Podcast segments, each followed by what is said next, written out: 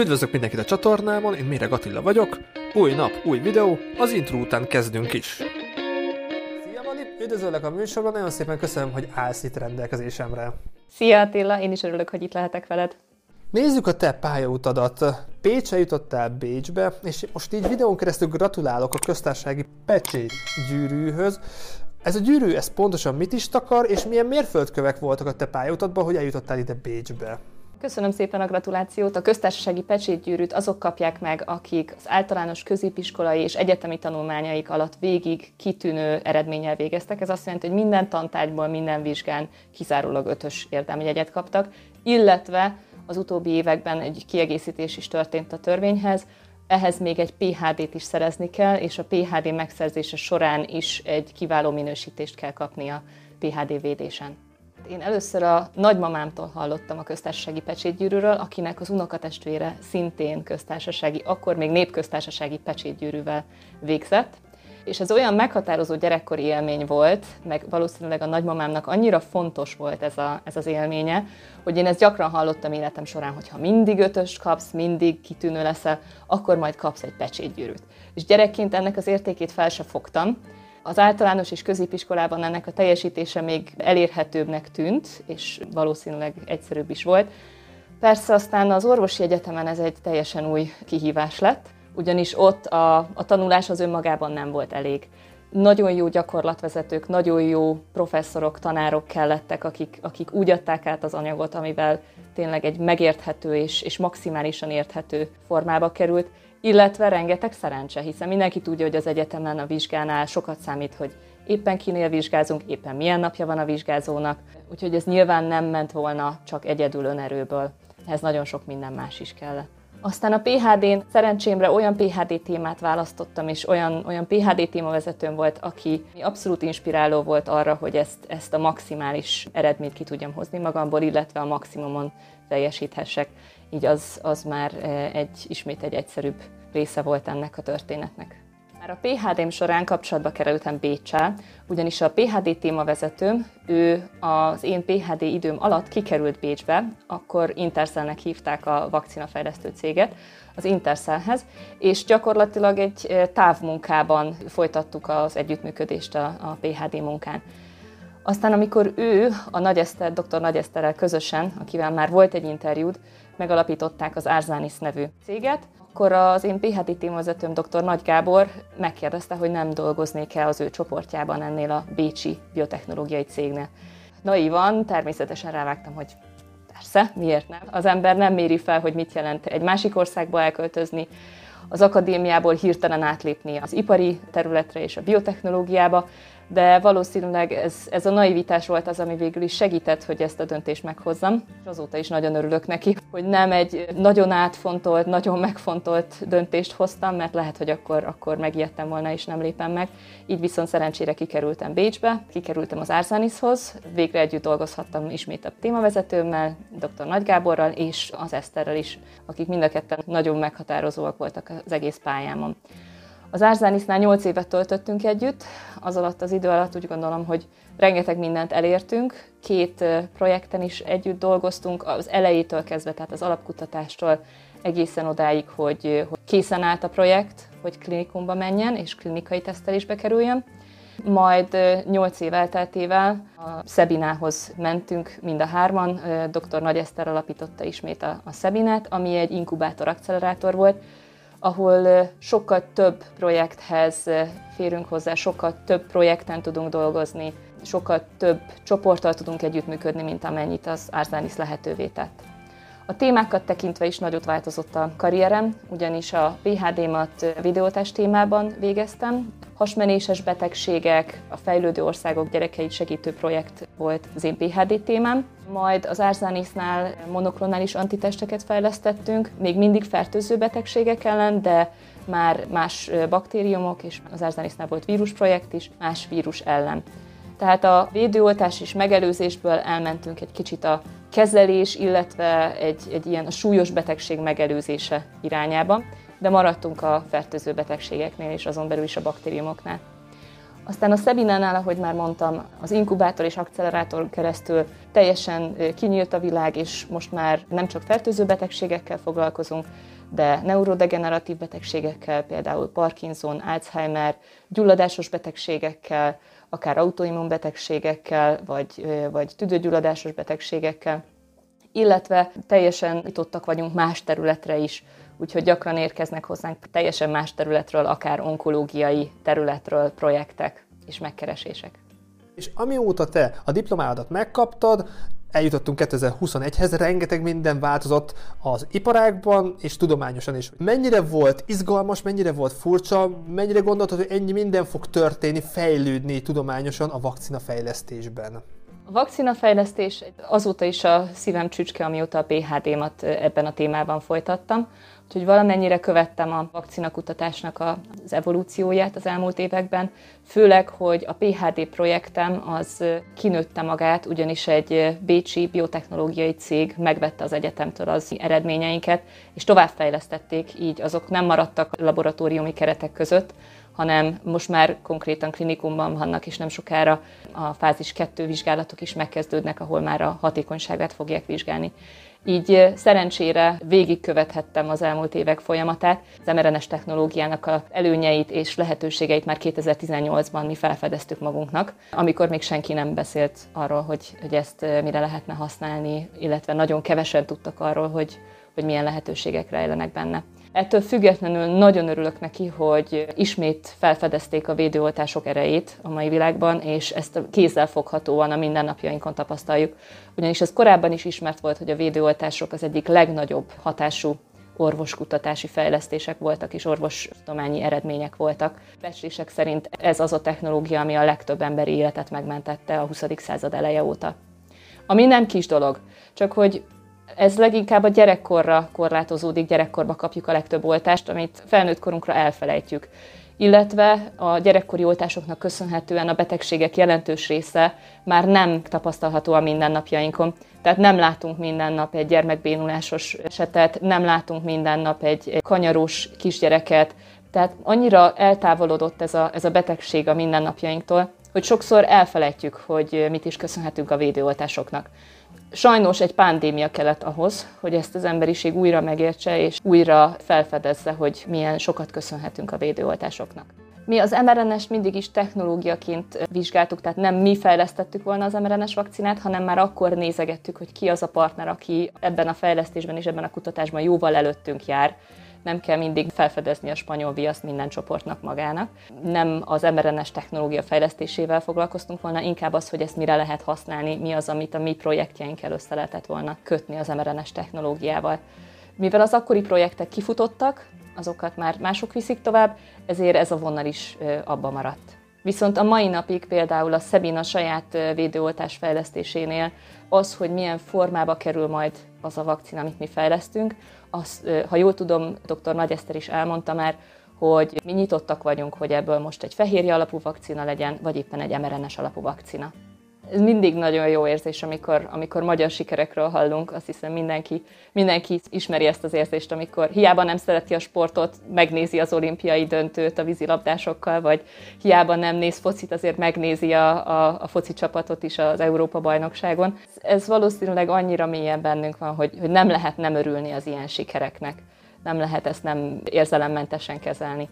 Úgyhogy arról nem is beszélve, hogy, hogy személyesen is érzem, hogy milyen milyen nehéz magyarként külföldre szakadni, megérni azt, hogy az ember elhagyja a hazáját, milyen nehéz érvényesülni egy külföldi országban. Gondolom Karikó Katalinnak ez, ez sokszorosan nehezebb volt az adott helyzetben az Egyesült Államokban.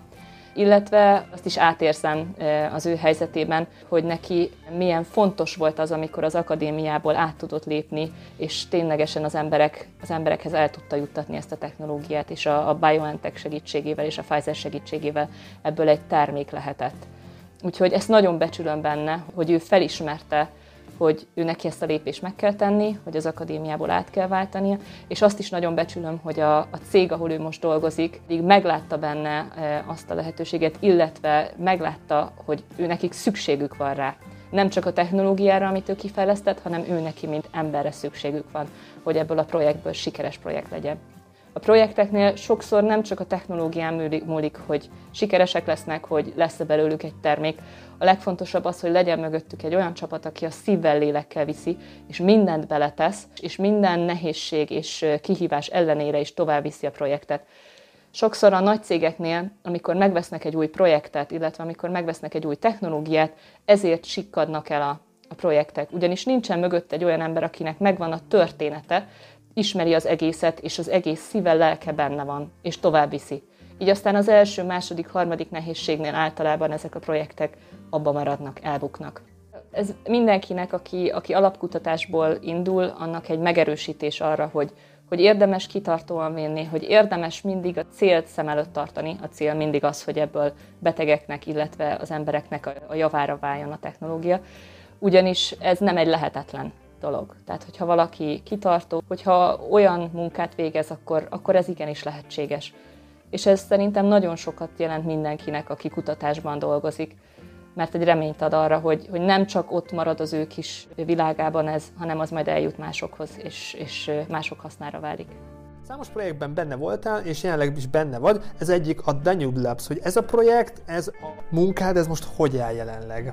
Jelenleg az egyik legfontosabb és legizgalmasabb projektünk a CEBINában. Danube Labs az pontosan azt hivatott támogatni, amit a Karikó Katalinnak még egyedül kellett kijárnia és kiharcolnia, hogy az akadémiai projekteket, amik ígéretesek, amikben rengeteg potenciál van, azokat támogassuk abban, hogy eljussanak egyáltalán a nagy farmacégek látóterébe, illetve hogy akár olyan állapotban jussanak el a nagy farmacégekhez, amikor már sokkal nagyobb eséllyel lesznek sikeresek a klinikumban és a, és a tényleges felhasználásban is.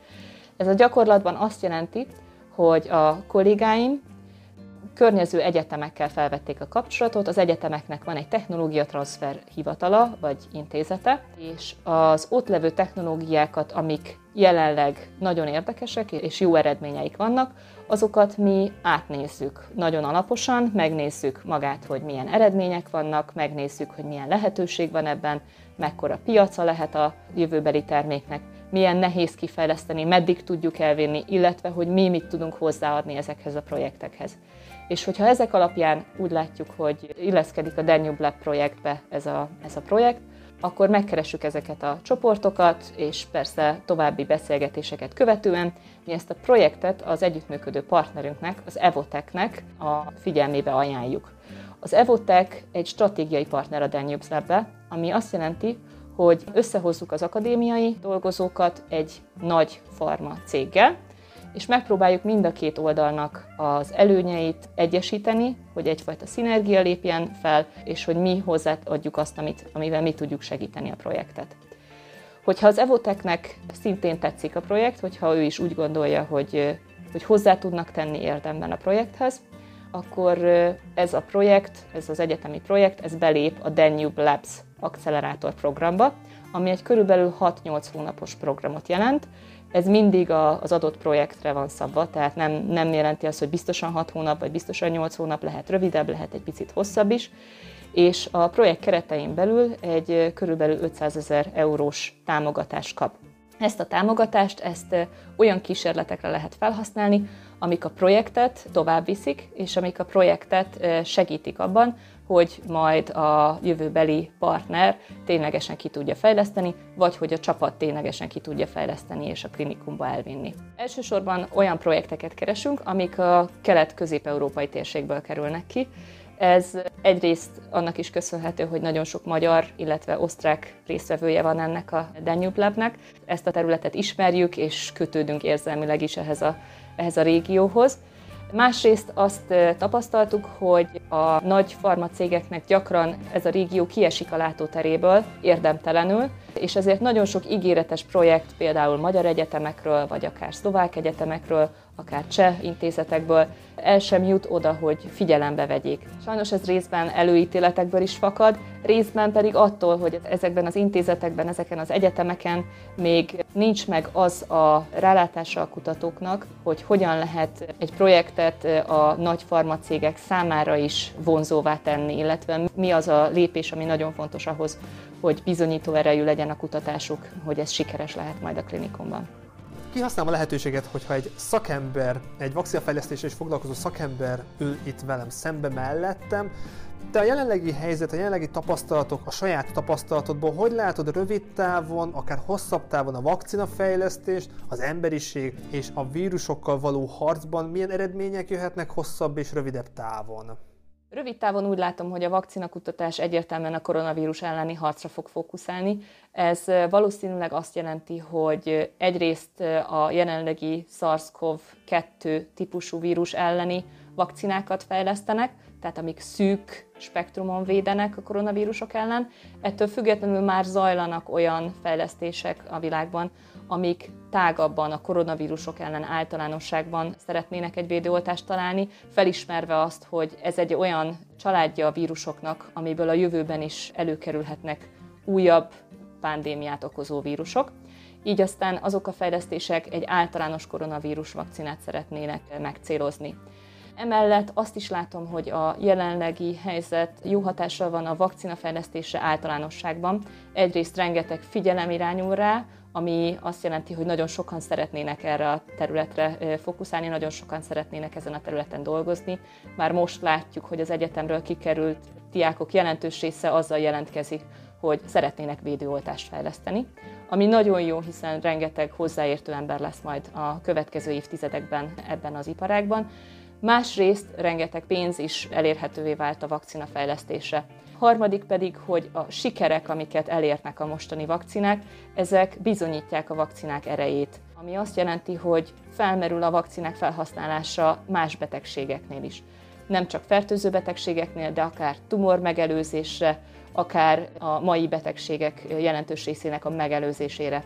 És szerintem a megelőzés az, ami a következő évszázadban meghatározó lesz az orvostudományban, hogy eltávolodjunk attól, hogy csak kezeljük a meglevő tüneteket és a meglevő betegségeket, abba az irányba, hogy megelőzzük. Ez persze nagyon nehéz, mert olyan emberekkel kell megértetnünk a megelőzés jelentőségét, akik maguk még nem betegek, nem érzik a bőrükön a betegséget, és így mindig sokkal alacsonyabb a, a hajlandóság arra, hogy ezt a technológiát elfogadják. Köszönöm szépen a válaszaidat és az időt, amit tudtál erre a műsorra szállni. Szerintem, remélem, több nézőnknek hasznos volt, és hasznos információk elhangzottak. Vali, figyelem a munkásságodat, és ha lesz valami, amivel kapcsolatosan még szeretnél beszélni, vagy érdemes lesz egy műsort készíteni, mindenképpen foglak majd keresni. Vigyázz magadra, jó egészséget kívánok neked és az egész családodnak is. Köszönöm a lehetőséget, hogy beszélgethettünk, és izgatottan várom a következő előadásokat és videókat a műsorodban. Köszönöm szépen, szép napot, szia! Neked is, szia! Ha tetszett a műsor, dobjatok egy lájkot, ha még nem tettétek meg, iratkozzatok fel a csatornára, és találkozzunk holnap is. Szevasztok!